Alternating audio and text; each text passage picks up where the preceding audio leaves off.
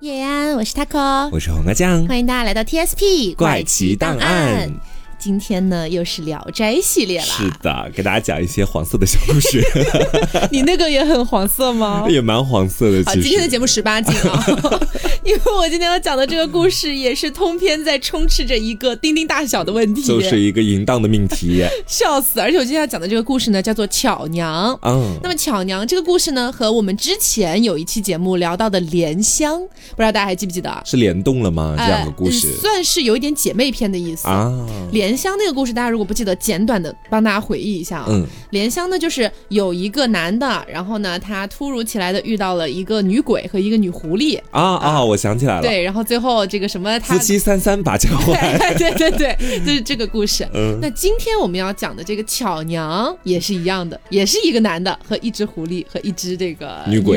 对对对，那你那边的故事什么情况？我这边的这个故事呢，名字叫做长亭。嗯啊，讲的大致就是在家里面公公和女婿之间的矛盾，你知道吧？我以为公公和女婿 吓死我，没有发生一些什么，但是吵了很久的架。哦，好的，那我们就先来跟大家聊一聊巧娘这个故事啊。好，说在广东这个地方有一个官绅，他姓傅啊，傅文佩那个傅。他六十多岁的时候生下了一个儿子哦，啊，也是这个 已经不是老来子了，我觉得是半截入土子，入土子。然后他六十多岁生下的这个儿子取名叫莲，嗯，那么。他姓傅啊，名莲，所以连起来他叫做傅莲，一个比较喜欢管妇女的男人。好，那这个傅莲呢，他非常的聪明，嗯，学识也是非常的渊博，从小啊，这个学业就从来不用爸妈担心，嗯，但是爸妈却对他有一件事非常的担心，什么事情呢？说来听听看。他的这个阳具，他的这个阳具啊，天生不全。不全，就是发育不完整那种感觉。哦，明白。然后他到了十七岁了，足足十七岁了。十七岁了，他的这个阳具，嗯，只有蚕那么大。蚕是蚕宝宝的那个蚕吗？对呀呀呀，就是蚕宝宝那个蚕。哎，我以前养过蚕，在家里面的时候，然后大概每一只蚕真的很小。对呀，最大只有大概四到五厘米，就跟小朋友的一根手指差不多。对，而且很细，其实。对对对，就是那么大啊。然后这件事呢，也不知道怎么回事哈，就不胫而走。这为什么会传开啊？等一下，就是他们家远近的人都知道了这个事儿啊，那就没有人想要把女儿嫁给妇联了嘛？是，不跟活守寡一样了吗？这就把女儿送进地狱啊！对，所以这个妇联啊，就自己想说，哎，估计我这个传宗接代的这个事儿哈，我可能完成不了了。嗯，每天呢就是忧心忡忡，但是也没有办法，无可奈何呀。后来呢，这个妇联就跟着老师读书。有一天呢，老师偶然有事儿要出门啊，那就留下妇联一个人在这个教室里。嗯，突然就看到门外有耍猴的，哎呀，妇联就说：“哎呀，耍猴的看起来好有趣呀，我去看看。”对，他就去看了，就这样耽误了学习。过了一会儿呢，妇联估计着老师可能快要回来了，心里有点害怕，于是啊，他不是赶快回到教室装作在读书，他是离家出走了。就是这个地方呢，可能就是《聊斋》里面要给他的出走编造一个理由哦，他也不能平白无故出走嘛。是。于是呢，就在离家几里地远的地方看到了一个白衣女子。这个白衣女子的身边啊，还跟着一个小丫鬟。这个白衣女子一回头，妇联就看到她，哇塞，长得那是非常的好看，又是美若天仙了，是不是？哎，这个地方还不是天仙哈，这个地方我给你形容一下，她的那种描述，让人的感觉大概就是非常的美丽，但非常的妖艳。哦，哎，我能明白了，就是浓烈的那种美，就走的不是纯情挂的那种，对，不纯欲，啊，啊光生育了，是浓妆艳抹那种的，对。然后这个白衣女子啊，就小步小步的移动着，嗯。于是呢，妇联觉得，哎呀，长得也太好看了，想要认识一下，几个快步就追了上去。这个白衣女子就回头啊，也没跟妇联说话，跟她自己的丫鬟说，说，你去问问郎君，郎君是不是要到海南岛去呀？然后呢，这个丫鬟果然就过来了，问妇联说：“哎，你好，呃，先生，请问这个你是要去海南岛吗？如果你要去的话，有一封这个家书，麻烦你顺道帮我们送回家乡。你想要去海南岛买房吗？对，然后说我们小姐的老母亲在家，也可以做东道主来招待你。那妇联本来是没有想要去海南岛的，他只是想离家出走避避风头。但是他一想，本来自己就在广东嘛。”过个海就是海南了，嗯，你想说也也也行，我去那里摘椰子去，就答应下来了。嗯，白衣女子呢就拿出了书信交给丫鬟啊，然后丫鬟又把信交给了这个妇联。总之呢，她跟这个白衣女子之间总从来没有直接接触。然后妇联就说：“嗯，那这个家书我要送到哪儿呢？啊，这海南岛这么大。”是。然后呢，这个女郎这个时候才说话了，说啊，家母姓华，就中华的那个华，嗯，说姓华，住在秦女村，离城北大概也就三四里地。嗯，啊，那妇联就知道了。于是呢，妇联就搭船啊去了这个海南岛。我讲真的，这故事的开头让人觉得很扯，你知道吗？这个故事整体我都觉得很扯。对，就是一个男的，他在路上碰到了一个美女，然后美女说：“你帮我去海南岛送个信。” 他第二天就搭船前往海南岛，而且前提还是他刚从学堂里面偷偷离家出走跑出来的情况之下。对，就到后面也很离谱，就为了拍戏而拍戏。就是为什么选这个故事？主要就是因为这个故事本体比较出名，巧娘，然后又加上他跟这个。呃，这个蚕一样大的阳具，这个哎是可以，只要有噱头是吧？哎，有的聊一聊，有公众号也好写。好，然后呢，我们就说这个妇联啊，他已经到达了海南岛的城北这个地方。嗯，这个时候呢，太阳已经下山了，天都黑了，他就到处问路人说：“哎，你知不知道秦女村在哪儿啊？”但是没有一个人知道。嗯，没办法呀，他就继续往城北走，走了已经四五里地了。但是呢，这个时候啊，还是没找到，而且呢，他已经到了一片旷野之中了，周围全部都是荒草，很荒凉。对，而且明月已经高高挂了。嗯，这个时候呢，他也找不到一家客栈什么的啊，觉得自己非常的难堪啊，没地方住了都。哎呀，那咋办呢？他就看到这个道路旁边啊，有一座墓。嗯，他就打算说，嗯，实在没办法了，不然我就靠着这个墓休息一会儿吧。吓死我了！我有想说，那我就去墓里面住吧。但是呢，他又想说，我要是就这样靠着这个墓吧，有点怕那种豺狼虎豹之类的猛兽过来，还会有鬼什么的。哎，于是呢，他就爬上了一棵树，就在这个墓旁边的一棵树啊啊，然后呢，他就像一只猴子一样，就蹲在那个树枝上，也不知道该怎么办，看着月亮。对，这个时候呢，风吹树动啊，发出了很多唰唰。支持这样的一些响声，他心中本来就有一些忐忑不安哈，然后整个人呢就非常的后悔，就干嘛非得来这儿呢？我为什么要来海南岛呢？我不是还在学习呢吗？忽然之间，他就听到自己的脚下有人在说话，那不是在树上吗？哈，听到脚下有人在说话，他就往下一看，刚刚他上树之前明明还是坟墓的地方，突然好像出现了一个庭院。还有一个长得很美的女的坐在一个石头上面，旁边有两个丫鬟打着灯笼站在左右。然后那个美女啊，就对左边的丫鬟说：“哎呀，今夜月明星稀，把华姑赠的团茶去沏一杯，好好欣赏一下这美好的夜色吧。”嗯，华姑其实她其实就是之前她不是遇到那个白衣女子啊，让她找的人吗？对，说我母亲姓华。哦，其实已经找到了，但这个时候他就觉得不对呀，刚刚还是坟墓，现在就变成了一个庭院，他觉得这些人应该都是鬼魅，所以呢，他就禁不住有点害怕了起来，不敢说话。但这个时候，突然右边的丫鬟抬头看了一眼，就看到了树上的 哎这个妇联，像个猴一样的他，哎，丫鬟就说树上有人，然后美女就非常的吃惊啊，说什么大胆的人，居然敢暗中偷看。啊，这个妇联就非常害怕，也避无可避了，逃无可逃了，就只好啊，这个稀稀疏疏的从树上爬了下来。不不不不，不好意思啊，非常狼狈啊，他就在地上啊，这个跪下来磕头，说：“哎，饶了我吧，饶了我吧。”这样子。然后呢，这个美女走近前一看。反怒为喜，为啥呀？因为妇联呢长得还是不错的哦，哎，是一个少年郎，对吧？但是他没看到 最该看的地方呀，马上就要看到了。于是呢，就拽起这个妇联和自己坐在一起。嗯，妇联呢就小心翼翼的看了一眼这个美女啊，发现这个美女大概十七八岁，这个整个人的这个容貌哈也是非常的艳丽的。嗯，听这个美女说话呢，感觉也不是本地口音。美女就问他说。郎君，你要上哪儿去呀？妇联说：“啊，我要替人送书信。”嗯，美女又说：“嗯哼，旷野之中多强盗，露宿在外面实在令人担心。如果不嫌弃我的家简陋的话。”可以来我家里歇息，我就知道。哎，说着就邀请妇联进屋了。嗯，进了屋之后，妇联大惊失色，发现屋里面只有一张床，而且应该是只用来做那件事情的。对。然后呢，这个美女就命令丫鬟去直接抱两床被子过来。啊。妇联就自惭形秽啊，说要不我我睡这个我睡地下吧，哈，我不跟你同床而睡了，打个地铺就行了。哎，但是这个美女说。遇上了好客人，我怎么可能独自高枕呢？我们是做服务行业的。对，那妇联就没办法了，就只好跟这个女的一块同床睡觉。嗯，实在是惶恐不安啊，她是连这个身体都不敢动，哎，这整个人僵在那儿。不一会儿呢，这个美女就暗中把小手就伸进了这个妇联的被窝里，伸进了他的裤裆当中。还没有，他这个时候先轻轻的抚摸了一下妇联的腿部。哦，妇联假装自己睡着了，啊，像个石头一样硬在那儿，好像就没有知觉一样。过了一会儿呢，这个美女就把被子给掀起来，啊，整个人钻了进去。嗯，钻进去之后呢，就轻轻的摇动妇联，妇联呢还是不动。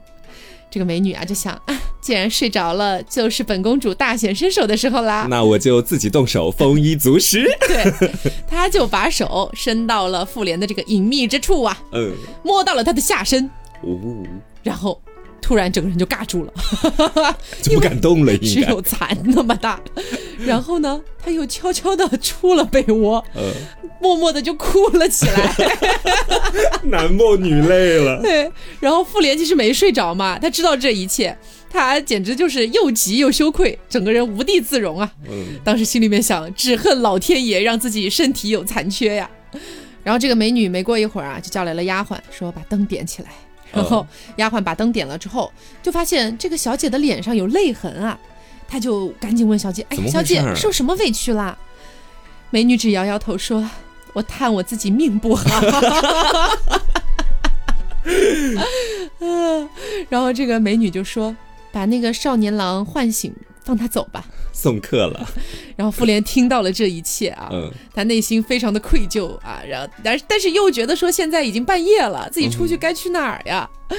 正琢磨着呢啊，就刚好还没把他赶走，有一个妇人推门而入，嗯，丫鬟喊道：“啊，华姑来了。”然后这不就是他要找的那个人吗？对对对。然后妇联就望过去，发现这个华姑大概五十多岁的样子，但是是风韵犹存呀。然后华姑见这个美女没有睡，就去盘问说：“你怎么没睡呀？”然后呢，这个美女也不回答。这个时候，华姑又看见床上还躺着一个男的，他就说：“哟，跟你同床睡觉的是什么人呀？”然后呢，丫鬟就说：“啊，是这样的，夫人，夜里呢有个少年郎来借宿。”然后华姑就笑着说：“哎呀，不知道巧娘竟然成了亲啊！”哦，这个她就是巧娘，对，这个美女就是巧巧娘。然后呢？花姑又看到巧娘脸上还有泪痕，就吃惊的说：“入洞房的时光，你被日哭了，这不应该悲伤哭泣吧？是不是郎君对你太粗暴了呀？” 巧娘简直是欲哭无泪，更加伤心啊。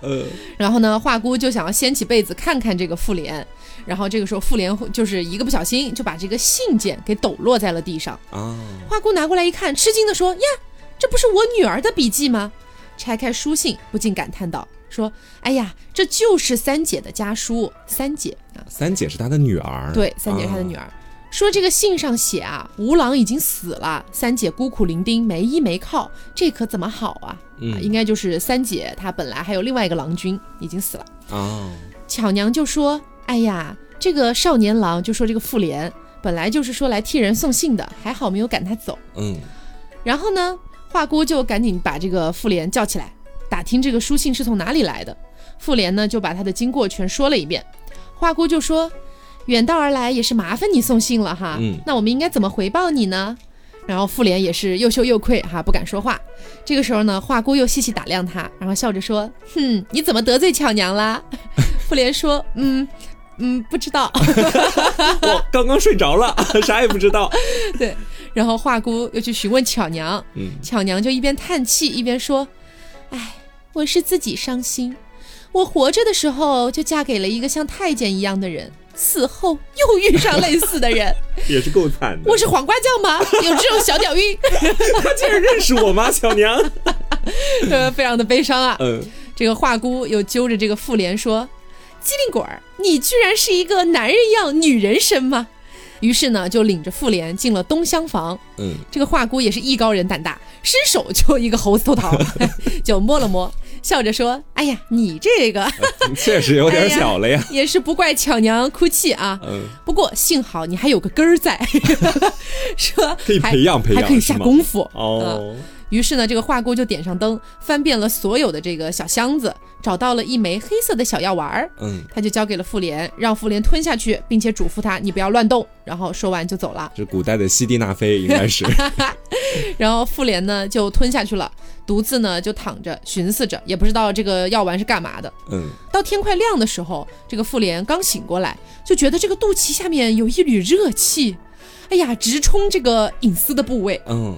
冥冥之间就好像有根东西吊在两腿之间，他自己一摸，发现啊，我现在已经是一个顶天立地的男子汉了，是变大了是吗？对，心里就是惊喜万分啊。嗯，这个时候呢，天也彻底亮了，花姑就进来拿了一些早餐给这个妇联吃，嗯，并且叮嘱他耐心的坐着啊，你别出去。于是呢，把门反锁就走了。这个地方在我一开始读的时候，我很奇怪的，就没事把它反锁起来干嘛？嗯，其实后面我们会讲到这个华姑跟巧娘的关系。华姑跟里面提到的那个三姐其实是亲生母女，但是这个巧娘相当于是半路认识的，算是个干女儿。哦，所以呢，华姑就觉得说呀，这个妇联看起来不错，虽然说小了点儿，现在不也被我治大了吗？好男人要留给自己的亲女儿。对，想留给自己亲女儿。然后呢，华姑出来之后啊，就对这个巧娘说：“那个小子吧，也有送信的功劳，嗯，留他等这个三姐来了之后，让他们定下这个兄妹的交情。我现在呢，先把他关在屋里面，免得惹人生厌。哦，啊，真兄妹假兄妹啊，到时候。对，说完呢就走了。然后妇联在屋里面转悠着，实在是觉得有点无聊，他就不时走到这个门缝前，像个小鸟一样，从笼里面向外看，看见了巧娘。本来打算是打个招呼啊，让他过来献献殷勤，但是呢，又觉得有点羞愧啊。昨天晚上发生的那些事儿嘛，是挺对不起他的。对他又不敢，于是呢，到了夜晚了，华姑才领着三姐回来了。哦，打开门之后就说呀：“哎呀，真是闷死郎君了，抱歉抱歉，三娘快过来拜谢他。”三姐从从广东那个地方直接赶过来了，是吧？对对对。然后呢，就是之前遇到的那个白衣女子了，其实就是三姐啊，也可以叫三娘。这个三姐就向着妇联行礼，华姑呢就说：“你们以后啊就兄妹相称啊。”然后巧娘就笑着说：“姐妹相称也可以了。” 她还不知道，就是那个妇联已经一柱擎天的事情。她不知道，她不知道。于是呢，大家一起到了堂屋里面，围坐着一起喝酒，吃点东西。嗯，巧娘呢就开玩笑的说：“哎呀，不知道这个太监会不会对美女心动呢？” 他的嘴真的也挺贱的，就嘲讽。嗯，然后妇联就说：“哎，这个其实瘸子也不会忘了穿鞋，瞎了眼的人也不会忘了看呀。”哎呀，这个老实人。哎，对，然后大家就哎呀随便笑笑就结束了。然后呢，巧娘因为觉得三姐哈这个路途劳顿，就叫她去休息。嗯，但是华姑呢就瞅了一眼三姐哈，意思呢就是让这个三姐跟妇联一块走。哦，哎，这个三姐就羞红了脸，也不敢动弹。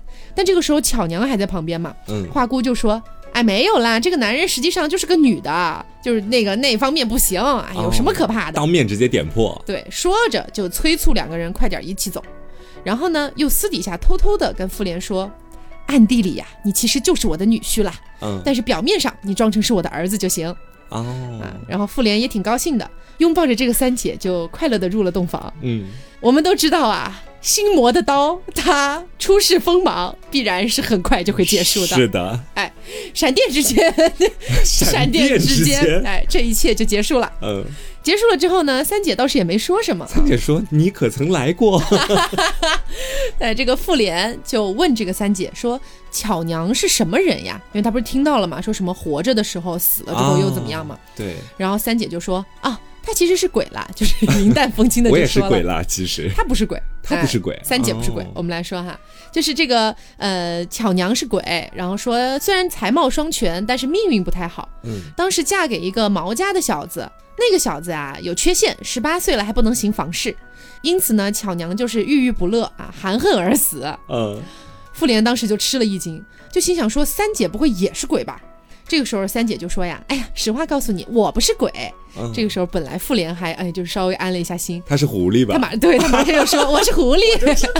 ”说这个巧娘啊，一直自己住，嗯，然后呢，这个华姑跟三姐不是母女嘛，都是狐狸精，哎，他俩没有家住，就一开始借住巧娘的家，啊，后来就变成了有点像干妈和干女儿的关系，嗯。啊，这种感觉。当时呢，妇联吓坏了，但是这个三姐就说：“你不用害怕，虽然我们是鬼和狐狸，但是我们也没有要害你呀。”嗯，从此呢，每天都是一起吃喝谈笑。妇联虽然知道巧娘不是人，但是呢，也挺喜欢她的。嗯，就是因为巧娘嘛，就是毕竟那天晚上发生了这个事儿，她也不太敢跟巧娘去说话。大家心里面其实是很喜欢巧娘的。后来有一天啊，华姑和三姐一起外出了，可能去办事儿了，就把这个妇联又锁在屋子里了。其实就是要避免妇联跟这个巧娘有接触。哦，不想他们俩搞在一起。对，然后呢，妇联就感到很烦闷啊，就绕着屋子走。隔着门就开始呼唤巧娘，巧娘你在吗？还在不在呀？过来看看我的一柱擎天。然后巧娘听到了，巧娘就叫丫鬟过来开门。嗯，啊，好不容易把门打开了之后啊，妇联就靠近巧娘啊，然后在她耳边悄悄地说：“求求你了，能不能让我单独跟你待一会儿呀？”哦。然后巧娘就说：“行吧。”心想说：“反正你也是姐妹。”嗯。然后呢，妇联就搂着这个巧娘就倒在了床上，然后呢，紧紧的抱着她。巧娘呢，就戏弄的，她本来想说，哎，那么小个玩意儿能干嘛呀？随便偷一下吧。对，要偷个桃，并且一边伸手一边说：“可惜啦，你这么个好人，缺少个东西呀。” 话还没说完，就摸到了一个，哎呀，这就是非常的这个呃雄伟的一个东西，是非常雄壮的一个东西。对，他吃惊的说：“嗯，为什么从前只有那么小小一丁点儿，你又发育了？现在突然又粗又大呢？”嗯。妇联就笑着说：“哎呀，其实是因为从前我很害羞，第一次见到你，所以我就收缩着。嗯，如今呢，被你嘲笑，我很难堪，就像青蛙生气那样，我就膨胀起来了。河豚。于是两个人就亲亲热热的啊，抱在了一起。还是搞在一起了。哎，对。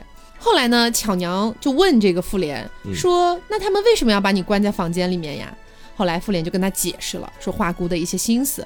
巧娘非常生气呀，说。”从前他们母女俩没有栖身之处，到处游荡，我才把房子借给他们住。三姐还跟我学刺绣，我也从来没有吝啬过。他们居然如此妒忌啊！怎么会这样呢？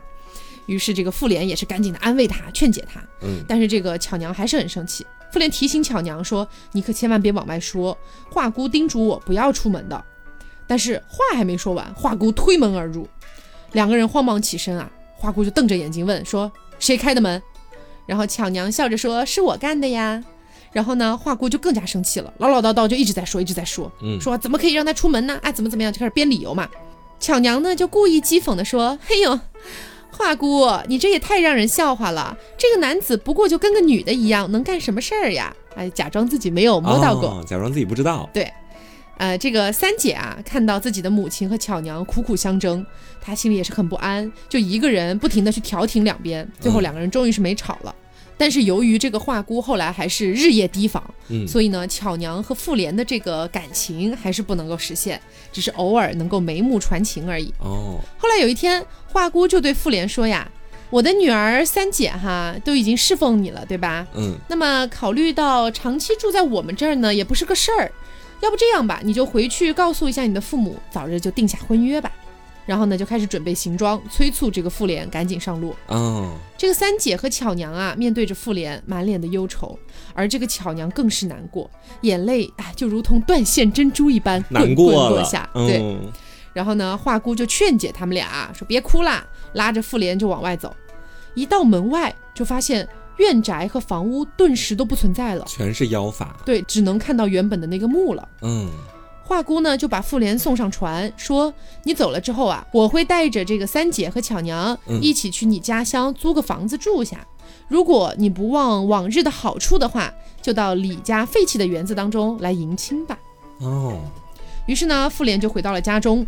当时呢，妇联的父亲不是一直在找儿子嘛，离家出走了。前面还在说到离家出走，对。见到儿子回来了，喜出望外啊！然后妇联就大略的讲了一下过程，并且呢，把他跟画家的这个婚事儿说了出来。嗯，父亲就说：“天哪，妖言怎么能够听信呢？你能够活着回来已经是万幸了。他们愿意放过你都不容易了。对，不然你早就死了。”妇联说：“不是的，他们虽然不是人类，情感却是同人类一样的。嗯，况且又聪明又美丽，娶了之后也是不会被亲戚朋友笑话的。”然后父亲也不说话。妇联呢，就从他爸爸的房间里啊走了出来。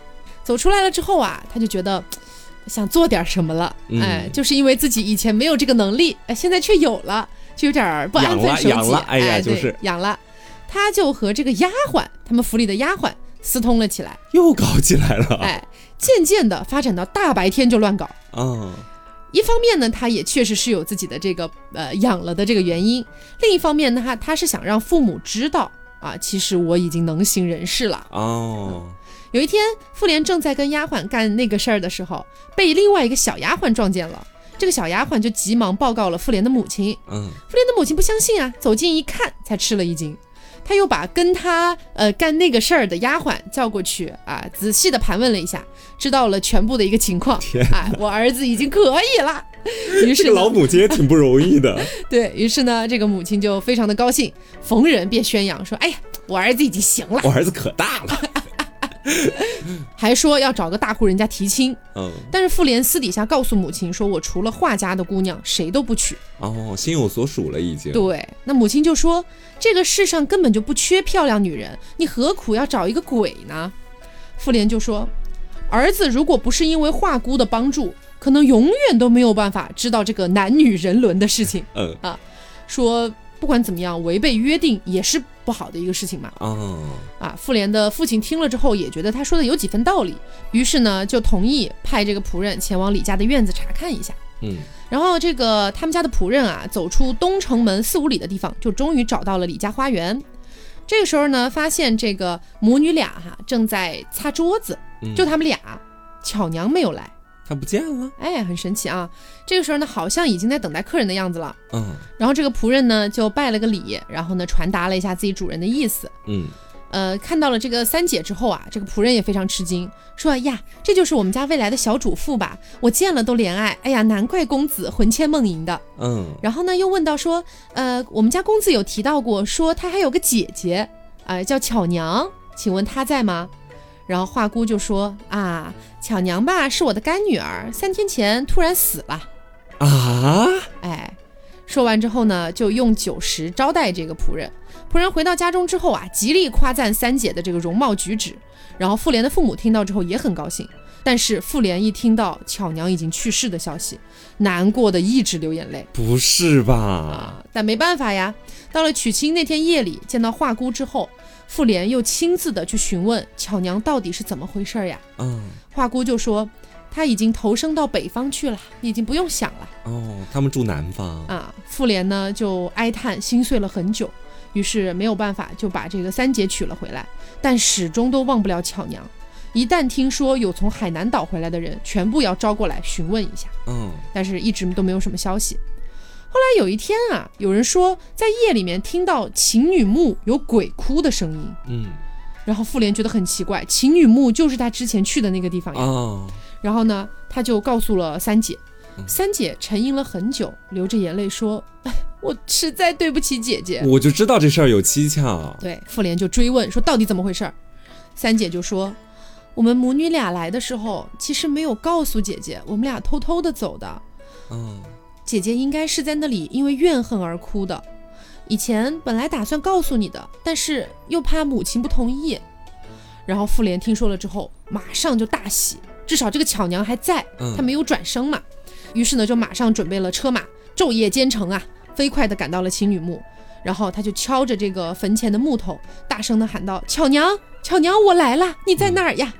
不一会儿，就见到一个女郎抱着一个孩子出来了。啊，巧娘还怀孕了。对，巧娘怀孕了，从墓里走出来之后，她就是很委屈，就是一个哭泣的大动作。她抱着孩子，然后呢，妇联说：“这是谁的孩儿啊？”然后巧娘说：“这不就是你留下的孽种吗？还能是谁的？生下来都三个月了。”然后妇联就叹息啊，说：“哎呀，都怪我当初不应该把这个画姑的话信以为真，让你们俩，让让你们母子俩，嗯，哎呀，简直就是罪责难逃啊！”于是呢，就带着巧娘一同坐车离开了坟墓，杜海又回到了家中。然后妇联抱着自己的这个儿子，告诉母亲：“母亲，我有孩子了。”然后他母亲就打量着这个孩子，身形体壮啊，完全不像是鬼生的。主要是下面是不是遗传了他的爸爸？这点需要好好查看一下，看看还能不能找到一颗黑色小药丸了。是。后来呢，这个巧娘和三姐也算是相处和谐。嗯啊，两个人对待老人也是很孝顺。后来呢，妇联的父亲还病了，病了之后就请医生来治疗，但是巧娘看了一眼，就说这个病已经没法治了，他的魂已经离开身体了，于是就催着赶紧办丧事吧。等刚刚置办好，老人就死掉了。哦，巧娘的儿子长大了之后呢，长得非常像他的父亲，特别的聪明啊，十四岁呢也就中了秀才，所以呢，他们一家也算是得到了一个比较圆满的结局，又是和谐幸福的生活在了一起。哎，对，都说了是姐妹篇嘛。真的，我发现就是在《聊斋》里面的许多故事啊，可能那些情侣在中途的过程当中。会分开，会离别，嗯，但到最后有好多故事的结局都是很好的，对对对，都是 happy ending 的那种感觉，嗯。然后我接下来跟大家讲的这个故事，怎么说到最后也是一个很好的结局，嗯。只不过中途可能没有前面他给我讲的那个故事那么黄色啊，那 么那么激烈，可能没有那种程度哈，嗯。我给大家讲的这个故事，不知不知道大家还记不记得前面说过叫长亭，嗯。故事的主人公呢叫做石太普。他是泰山人，平常啊，这石太普就挺不正经的，他会去研究一些封建迷信的东西，比方是说那些画符念咒啊、降妖除魔的这些法术什么的，啊想要做个小道士。哎，对他都偷偷的有去研究。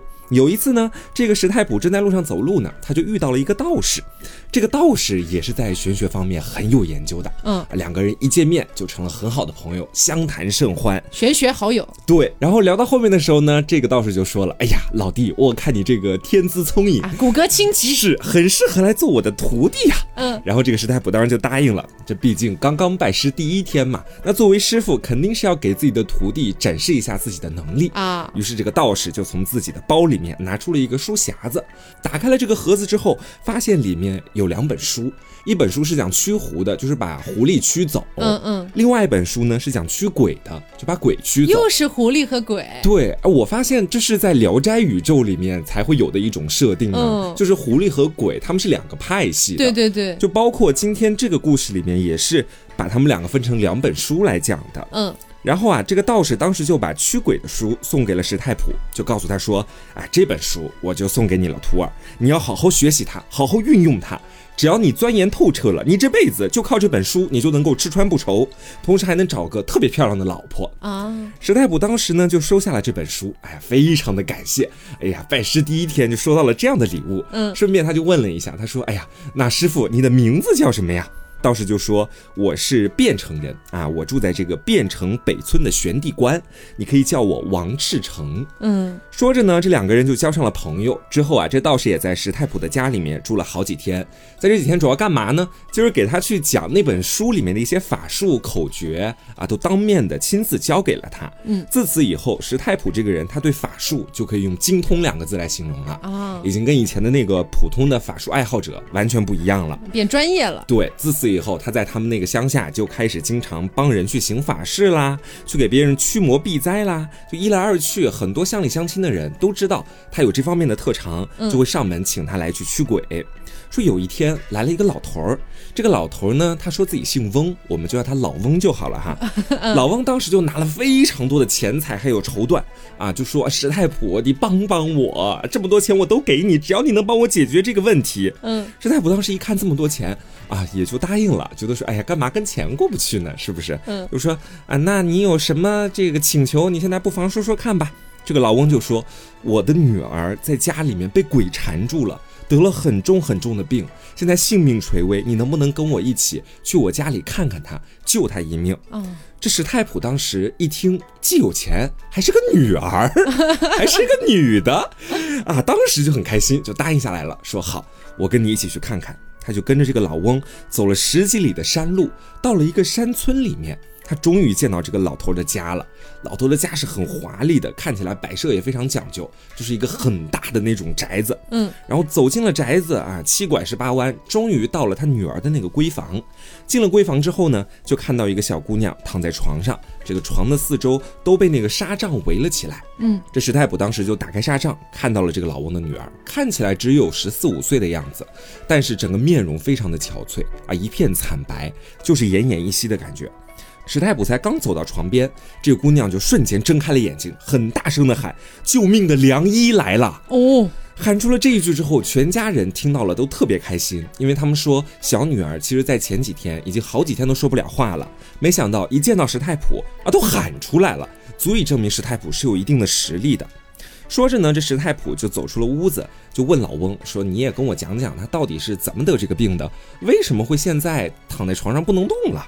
这老翁当时就说呀：“也不知道是怎么回事，也不知道是从哪天开始，就在白天的时候，经常能看到一个年轻人，他就来到了小女儿的屋子里面，要跟她一起睡觉。啊，然后我们家里面人呢，看到他进去了之后，就特别想把他抓起来。”但是刚走进房间，那个年轻人转眼就不见了。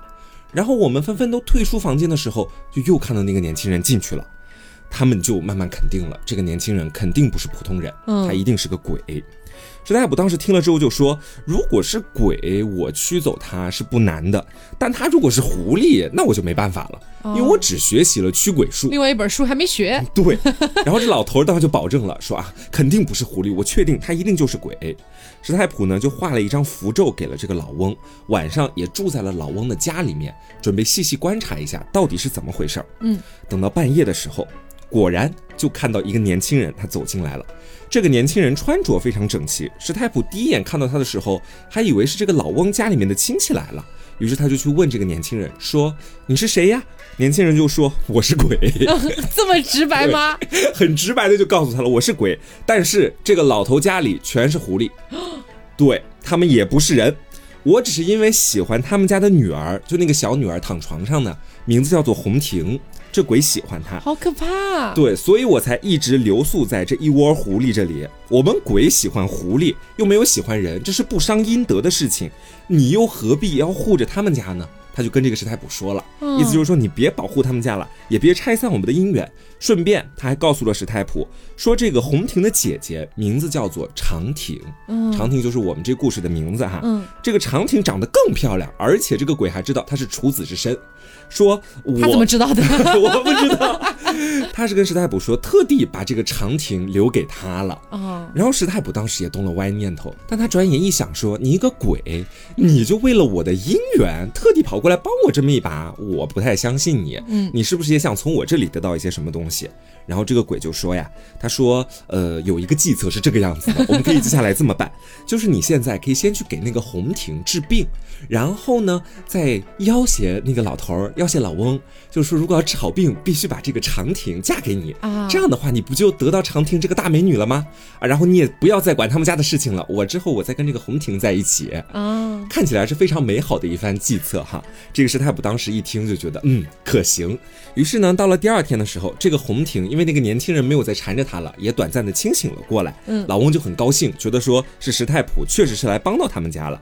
但是石太普这时候心里面可就想着别的事情了啊，要准备诈骗了。对，他就准备诈骗了。但是在诈骗之前，他还是想先看一看长亭到底长什么样子啊，你要先确定一下嘛。对，然后他就在这个红亭的旁边坐着，就看到那个纱帐后面站着一个女生，这女生长得特别漂亮，嗯啊，看起来也是那种绝世倾城的容颜，嗯，一看就知道长亭没。跑了啊，就是他。那既然已经确定了自己想要的女人，接下来这个计策只要顺利实施就可以了。于是呢，他就跟老翁告别了。他说：“啊，这个红婷这个病，我觉得说我现在来给他看不一定能看得好。等我回去再给他抓几味药之后，我再来返回你们家给他看病。”于是呢，他就离开了。但是离开之后就再也没有回来，老翁当时就很生气，而且在他离开之后，老翁家里面的那个鬼更猖獗了啊，把老翁全家的女眷除了长亭之外全部都奸污了一遍。天热，老翁又没有办法了呀，立马就叫人去请那个石太普。但石太普这个时候呢，就耍起了机灵了，他就说：“哎呀，犯懒了，犯病了，哎呀，我这腿不行了，根本去不了。”到了第二天的时候，老翁就亲自来请这个石太普了。但石太普又装出了这个有病的样子，拄着拐杖，颤颤巍巍的走出来。老翁就说：“哎呀，恩人，你怎么回事呀？”石太普这时候就说：“哎。”您是不知道呀，我这个就是光棍汉的难处呀。啊，昨天晚上家里的丫鬟也在给我换汤壶的时候，一不小心把滚烫的热水全淋在了我的腿上。你说我要是有个妻子，怎么会有这样的事情呢？有妻子也有可能会被淋到腿上呀。但是他应该是更爱我的，心里应该表达是照顾我。对他应该想表达这个意思。然后老翁当时就顺着往下去问了，说：“那您到现在也没娶个妻子什么的？”石太卜就说：“哎，这也是遗憾呐，是我人生的一件憾事。我到现在都没有见到像老翁你们家这么好的门第。”老翁听完之后，瞬间就明白了啊，你动机不纯，你想要我的女儿 是不是？但是当时的老翁其实是不愿意把自己的女儿嫁给他的，所以转身就离去了。之后呢，石太普还在后面贱兮兮的说：“哎呦，等我这腿要是好点儿啊，我亲自上门给您全家看病，就不用麻烦您亲自来了。”过了几天，这老翁真没办法，因为家里面那鬼还在闹，他就又来到了石太普家里，说：“我回家了之后啊，和我的老伴儿商量了一下，我们觉得说，如果您真的能把家里的这个鬼给他驱掉，我就把十七岁的女儿长亭嫁给你。”嗯，石太普一听，内心太高兴了，转眼就给这老翁磕头了。啊，直接就磕头了，说：“既然对爸，岳父大人，既然承蒙您如此厚爱，我怎么还敢爱惜自己病弱的躯体呢？我这就去您家给您全家驱鬼。”嗯，之后呢，他就去了这个老翁的家里面，进去了之后，把全家都诊断了一遍，然后说：“哎，这事儿包在我身上了，好办。”然后他还有一件事情要确定一下，就是石太仆很担心自己给他们全家看完病之后，他们出尔反尔了，啊，说不嫁了。啊，之后呢，他就跟家里面这个老太太开始去商量起来了，就把自己的担忧跟老太太去说了。这老太太当时就说：“先生，你怎么就不相信我们呢？”之后就把长亭头上的那个簪子直接拿下来了，递给了石太仆，说：“以这个簪子为证，只要你把我们全家医好了，这女儿就是你的。”什么定情信物？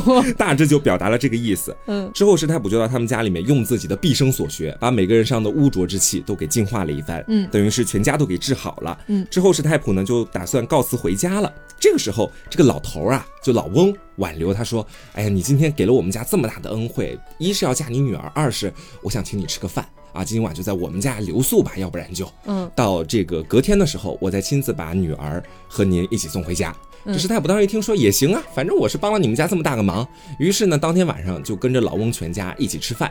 吃完饭之后已经是半夜三更了，就在老翁家里住下了。这个师太卜当时刚脱完衣服，躺在床上准备睡觉的时候，就突然发现长亭啊，特别慌张的跑过来敲他房间的门。打开门之后问他怎么回事，长亭说：“你现在赶紧跑，我们家的人计划拿刀来杀你，你赶紧走吧。”哎，好吓人啊！这个故事是。然后说完之后呢，长亭就赶紧离开了。石太不这时候也被吓到了，说：“我帮了你们全家，你们现在既然要来杀我，立马呢他就爬着墙头啊就跑走了。跑到外面的时候呢，看到远处有一片火光，原来是半夜的时候有一些猎人还在山上打猎，他就跟着那些猎人走到了一起，之后回了家。”啊，石太仆到家之后啊，心里又气又恨呐，真的气死了。但是他没有办法去发泄这个东西，因为他想说，我面对的都是一群妖狐，我一个人类能有什么样的能力？而且我还没学过驱狐术。对他这时候就想到了前面拜的那个师傅王赤诚，他想着说，要不然我去汴城那边去找一下师傅，好好治治这个狐狸的一家。但这个时候呢，石太卜家里面那个年迈的老父亲突然犯病了，他就没办法去外地请他的师傅专门回来照顾。对，也没办法嘛。说是在之后的有一天啊，突然有两辆轿子来到了他家门口，一看这轿子里是谁。就是那个在山上的老翁和老太太，嗯，两个人为什么突然间又赶到了石太普的家门口，就很奇怪，而且他们还带着自己的女儿长亭一起来的。嗯，老太太下了轿子之后呢，就跟石太普说：“自从那天晚上你走了之后，你怎么不到我们家去了呢？我们家里面人还等着你把女儿娶走呢。”石太普当时心里真是又气又恨，想着说：“你们全家是想要杀我，现在还问我为什么不去你们家接女儿？嗯，觉得很奇怪呀。”但是老太太当时也没有去看出他太多的不对，就把身后的长亭直接拉到了他们家里，让他们直接开始在他们家的院落里面一拜天地，二拜高堂。是不是长亭不想嫁，他故意这么说的？不是，其实不是啊，长亭是想嫁的，是他们家里面的那个老翁不太想女儿。嫁给这个石太普，所以呢，当天晚上是真的想要去把石太普杀掉的。之后呢，石太普就想要把岳父岳母留在家里面的宅子，这刚结完婚，好歹吃个饭吧。但是老头老太太就说：“哎呀，不用了，不用了，我们直接回这个山里面的老家去了。”两个人转眼之间又坐着轿子走了。嗯，之后这石太普就越想越不对劲，想着说：“你们前脚说杀我，后脚又好心好意的把这个女儿亲自送过来，到底是为什么？”于是他就一直在逼问长亭，逼问到后面，长亭才终于说了实话。话说，在当天晚上的时候呢，他们家那个父亲老翁是一直很想杀掉史太普的。但是老太太并不想。老太太觉得说，既然是太普帮了咱们家这么大一个忙，那把女儿嫁过去也是情理之中的事情。所以全家除了老翁之外，基本上都不赞同当天晚上把史太普杀掉。嗯，但没想到老翁当天晚上还是动了杀心。嗯，这也就是导致后面长亭会突然火急火燎的赶到史太普的房间跟他说，让他赶紧走。是这样的一个缘故。之后呢，过了两三个月，老翁家里面又来人了，又要把这个女儿接回去了。啊，说好像也就是在让这个女儿在这儿过了两个月，然后转眼又要接回娘家去。问什么原因呢？也不说具体。这石太仆当时心里就想着说，哎呀，这一接回去了，肯定。接不回来了呀？对呀，说不定这老婆直接送走了之后，基本上就再也见不着了。于是呢，就不让长亭走。这长亭当时也很伤心，因为他也想回娘家啊。但是石太仆打死都不同意。就这样又过了一年多，长亭生下了一个儿子，名字叫做慧儿，智慧的那个慧。嗯，然后呢，家里面又给慧儿雇了一个奶妈。但是这孩子生来就特别好哭，到了晚上就非得跟着母亲一块睡，不然呢就整夜都啼哭不停。说有一天，这老翁家里面又派了一辆轿子过来，硬是要把这个女儿长亭接回去。这长亭当时看着轿子，又看了看还在襁褓之中的儿子，陷入了一个两难的境地。石太卜这个时候呢，觉得说，哎，娘家人想要见一见自己的女儿，好像也可以理解，而且已经扣了他一两年了。于是这次就答应他们，把这个长亭直接接回去。长亭呢，当时也就上了轿子，在临走之前，他跟石太卜说：“我一个月之后就会回来。”嗯，但是没想到啊，这次一走之后，两年多都没回来，等于说直接被老翁扣下了。嗯，石太卜心里面感觉是又气又恨，但是也没办法，还是跟以前一样。他慢慢心里也想清楚了，那就断了吧。那我之后我再找一段新的。他也慢慢动了这样的想法。头发甩甩，大步的走开，继续走向下一段啊，就是这样。之后呢，石太卜的那个老父亲，就我们前面说到的得病的那个病死。死了，就让他特别的悲伤，然后再加上家里面的这个孩子每天也是啼哭不停，都想要去找妈妈，所以说石太卜那段时间过得确实是不怎么样。嗯，然后呢，在家父死了之后，石太卜因为过度悲伤，整个人就直接倒在了地上啊，等于是家里面他的其他的兄弟过来去料理他的父亲的后事。嗯，但是也就是在他父亲的灵堂上，当时石太璞也是撑着一个病弱的身躯，在那里跟每一个来拜见的宾客等于说知会一声。嗯，然后这个时候长亭来了。石太卜见到长亭之后，一面觉得说很开心，一面又特别的恨，因为他觉得说长亭已经离开这么久了才知道回来，嗯，但是呢，一面他又觉得说实在是太喜欢这个女孩了，真的没办法。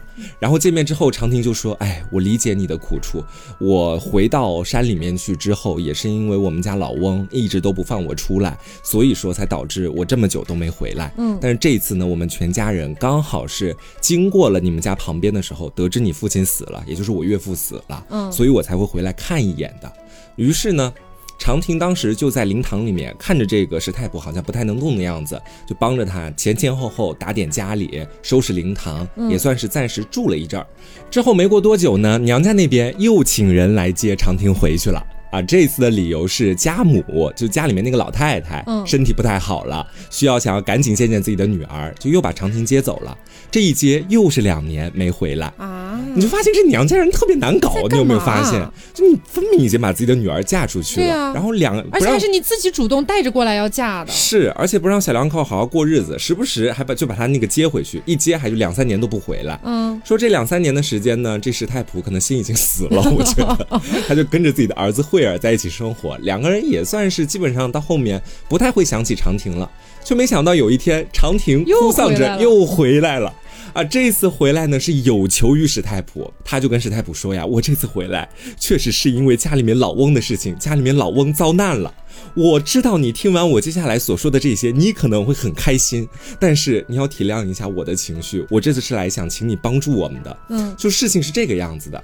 当年长亭走了之后，这个老翁就不想让长亭再回去了，于是带着全家就想着搬家离开，于是就来到了另外一个很远的地方。在当时呢，那个地方有一个赵员外，赵员外当时家里就接纳了老翁一家，然后老翁当时也是觉得说挺感激赵员外的，就把自己的女儿红婷，就那个在我们前面说得病的那个女生，嗯，嫁给了赵员外家的儿子赵公子。但赵公子呢，生性非常的浪荡啊，有了老婆之后呢，在外面还每天灯红酒绿的，每天还去找别的女人，于是就导致老翁家里面特别不开心。这种不开心慢慢也传递到了赵员外的家里面。赵员外当时说：“你们家来我们家，那就是高攀。我们家儿子现在在外面灯红酒绿，那你们也管不着。”于是他们就找了一个很厉害的道士。当时就直接把这个老翁打出原形啊，把他变成了狐狸，然后我在地上捆着，说就此要降服他。然后家里面的其他人全部都散了。长亭就跟着家里的老太太一起来到了石太普这里，请求他的帮助。嗯，因为那个很厉害的道士就是石太普的师傅啊，不是叫做王赤诚嘛。嗯，于是呢，长亭和他的妈妈当时就求着石太普说：“你能不能去找一找你那个很厉害的师傅，帮我们说说情，把老翁放出来？哎呀，我们全家人都算是对不起你。我发誓，就是这一次，你如果把老翁救出来了，那我女儿长亭以后一定一生陪伴在您的左右。”哦，就其实石太普他当时已经不太相信这些所。说的话了，因为在先前说是要把女儿嫁过来的也是你们，带走她的也是你们。他可能心想狐狸狡猾，对，太狡猾了，很狡诈。但是呢，我们说石太普毕竟也是一个男人啊，男人在看到那种特别柔弱的女人的时候，还是会生出一些保护欲。当时看到那个长亭哭的那就一个楚楚动人，他就心软了，说好。那我就去找我的那个师傅啊，我就去看看到底能不能把这个老翁救出来。于是呢，他就连夜赶路来到了汴城，见到了他多年前拜的师傅王赤诚。王赤诚当时一见到他就觉得很奇怪，说：“哎，你为什么会来？我记得咱俩相见都已经是好几年之前的事情了，你为什么会突然到我的宅府里面来？”石太卜当时就说了啊，我是有求于您，您最近是不是有抓到一只狐狸？王志成当时就说是有，是一个大户人家让我去捉鬼抓到的。你看现在还在我那个厅堂里面躺着呢。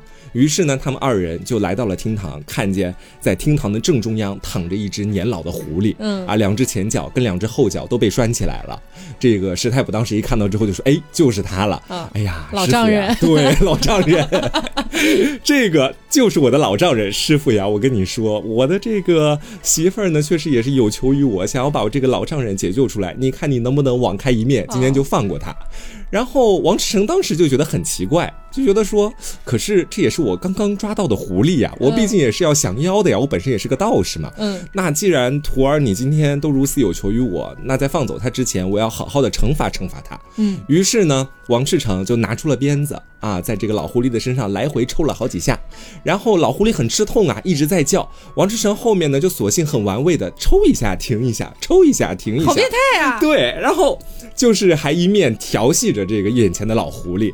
石太卜当时就在旁边就及时劝阻了，说啊，师傅行了行了，我觉得他现在大概也知道错了，就把他放走吧。嗯，于是呢，这个王志成就把狐狸腿上的绳子解开，这老狐狸当时也是看都没看他俩一眼，直接径直就跑出去，溜就跑了。对，然后是太普呢，到后面就回到了自己家里面，没过几天，老太太就带着长亭过来了。